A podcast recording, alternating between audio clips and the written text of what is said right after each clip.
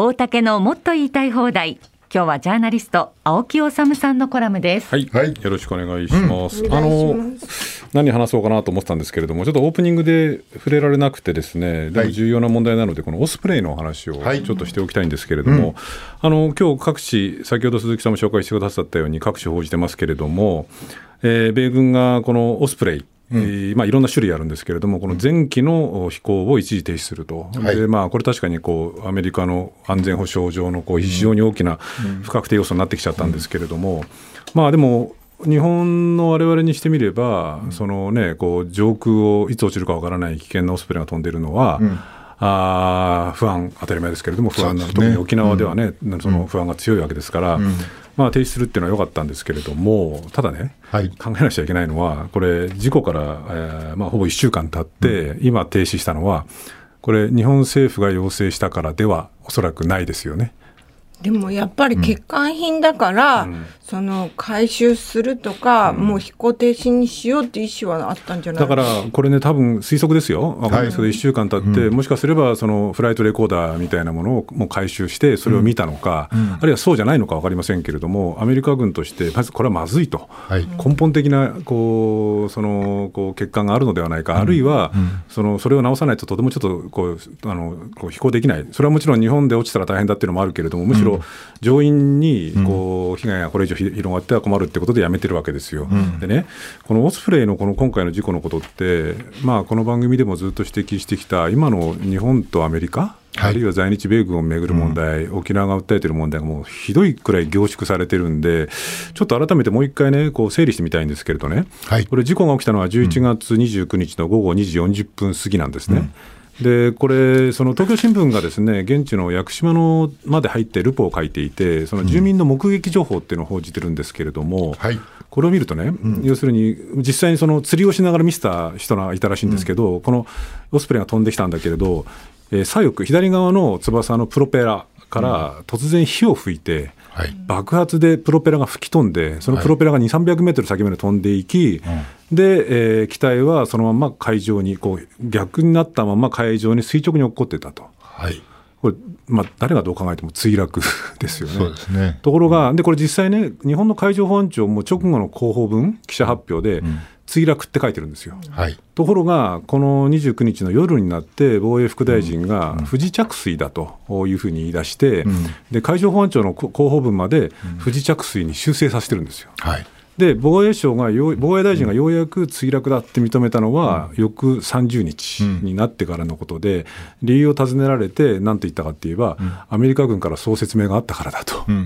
いやいや、ちょっと待ってくださいよと、はい。はい、その日本で住民が現実に目撃しているっていうことも含めて言えば、うんまあ、確かにアメリカ軍がね、どういうかっていうのは一つの判断材料ではあるけれど、うん、自分の頭でね、も、の、を考えて、まあ、だから対米忖度ですよね、うん、そうですね。自分の頭でものを考えたりとか判断下す気も能力もない人たちに、防衛ってできるんですかっていう、ちょっと皮肉を僕、言いたくなっちゃうんですけれども。あの取り散らかってる海にこった機体見ただけで、バラバラの機体見ただけで、これ、不時着水ではどうも合点がいかないっていう。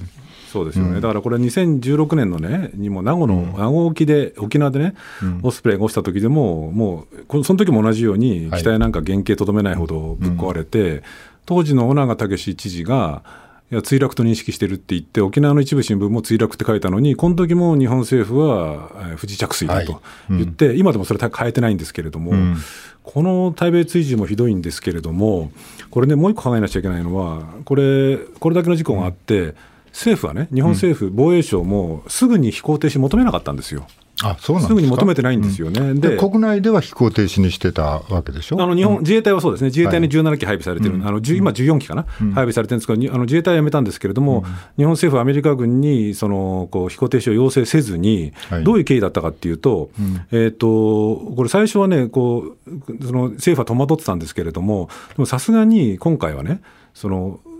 え沖縄はもちろんですけれども、事故現場となった鹿児島とか、それからオスプレイって今、木更津に暫定配備されてるんですけれど、はい、今後、佐賀にこう配備されるってことで、うん、佐賀の自治体とかね、うん、えー、そういうこう関係自治体の首長さんたちから、いやいや、これ待てと、原因究明ができるまでは飛行停止要請をしてくれっていうふうに声が上がって、ようやく日本政府が、防衛省が米軍に飛行停止を要請したのは、墜落墜落から実に17時間経った30日の朝なんですよ。うんそうなんですか。だから、まあ、日本政府としては、これもアメリカに多分忖度したんでしょうけれども、その米軍にこう直ちにやらず、地元の自治体から住民の安全考えて当たり前ですけれど、やめてさせてくれって言って、受けて、その要請してるんですよ、17時間後にね。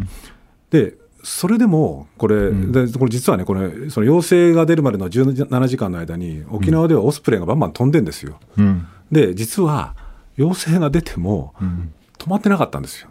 オスプレイは飛んでたんですよ、ずっと。沖縄の普天普天間とか、嘉手納からオスプレイバンバン飛んでたんですよ。あそう、はい、もう、うん、防衛省が目視で確認してるだけでも、もう数十回、百何十回だったかな、もう飛んでたんですよ。うん、それが1週間経って、昨日、ようやく止めた。はいどう考えても日本政府に要請されたからではなくて、うん、おそらくはこうまずいと、うん、米軍として、まあ、ある意味主体的に、日本政府に何言われようが関係ないけれども、うん、米軍としてやっぱりまずいと思って止めてるんですよ。日本の要望が通ったわけじゃない。全くないと思います、全くない。って考えると、一体このね、こう米軍ってのは一体何なのかと、あるいは日本せ日本政府っていうかね、そのそもそも外国の軍隊の基地があるってこともちょっと異常なんですけれども、はい。うん、そのこう、まあ、主権国家がね、うん、要請したことを米軍が鼻にもかけないっていう状況を、われわれやっぱりどう捉えるのかっていう問題も一つある。対等な関係になってほしいなとは思いますけど、そうじゃないってことが、いろんな事態で分かってきますね。さらに言うとね、うん、これ実はあの今回、まあ、墜落機ですよね、明らかに墜落機でバラバラに、まず、はさっき小竹さんおっしゃったように、バラバラになって、で地元の漁業者なんかが、今回、8人の方があのこう兵隊さんと登場されていて、今、えっと、6人かかな、6人か7人かが遺体が見つかって、まあ、収容されてるんですけれど、まだ見つかってない方もいらっしゃるんですけれど、でそのこう捜索なんかとかで、地元の漁業者なんかも、そういうの出してくれてるんですよ。で漁業者がこう墜落機の一部なんかを回収したんですよ。でその回収した機体ってどうなったかご存知ですか？全部米軍が。渡しちゃったんですよ、渡しちゃった、はい、これね、うん、これも、まあ、これ実はあの日米地位協定で決まってるから、まあ、手続きとしては仕方ないんですけれど、うん、でも普通に考えて、うん日本の領土内で、そのね、まあ、軍軍用機だろうが、民間機、まあ、民間機はもちろんですけど、起きたら、その事故の原因究明って一義的には、その国にあるわけですよ。もちろんそうです。ところが、その一番肝心の証拠になる、その機体を、うん、まあ一部とはいえ、全部米軍に渡しちゃったら、うん、まあ最初から日本としては原因究明をする気もないし、うん、まあもう全部全部米軍にお任せですっていうことになっちゃうわけですよ。そうですね。そうされるんだったら買わなきゃいいじゃんね。しかもお金払ってさ、そうだからそれに関してはね、だからこう今、室井さんが言ったところに関してとももう一つの注目点なんですけれど、まあ、オスプレイってかねてから欠陥機じゃないかってずっと言われてて、でこれ実はね、ところその沖縄なんかでは配備しないでくれってあったんだけど、米軍が在日米軍に大量配備したと、だけじゃなくて、室井さんがさっきからずっと言ってる通り、日本は17機も購入してるんですよ、で、ね、14機配備されてるんですよ、うん、これ、1機200億円以上するんですよ、うん、で、17機配備して、で実を言うと、これ、うんオスプレイって米軍以外で購入して配備してるのって自衛隊だけなんですよ。え世界の国は？世界の国は一つも一つもどこにも配備されてないんですよ。なんで？まあだから分かんないですよ。危ないからか欠陥機だからか高いからなのか分かんないですけど、まあ、うちはいりませんってまあ、よその国は断ったってことにもなるわけだよね。防衛費43兆円も増やすって言ってるけれど、うん、まあ、ある意味でアメリカのに媚び売るために買ってんじゃないかってことも考えると、だから、この国はね、うん、本当に主権国家なのかと。いうようなことも含めて、まあ、いつも言っている日米地位協定もそうですけれど、うん、なんでその愛国者とかね、そのこの国のこう領土と主権を守るとかって普段言ってる人たちが怒らないのかが、不思議ですね。ということです。だってこれ未亡人なんとか機って言われてるんでしょ？未動メーカー未亡人製造機未亡人製造機か言われてるわけでしょ？花からそんな名前がつく わけだからね。それは世界だってなかなか購入しないよね。それを日本は17機も購入して200億円を購入してたで事故の原因も究明せず全くそれやる気もないでアメリカの言うなりに不時着水だと言っているっていうこの国をどう捉えるべきかっていうことをはい、考えてほしいと思います。はい、わかりました。青木治さんでした、うん、青木さんには2時の地方までお付き合いいただきます。来週月曜日のこの時間は経済アナリスト森永卓郎さんご登場です。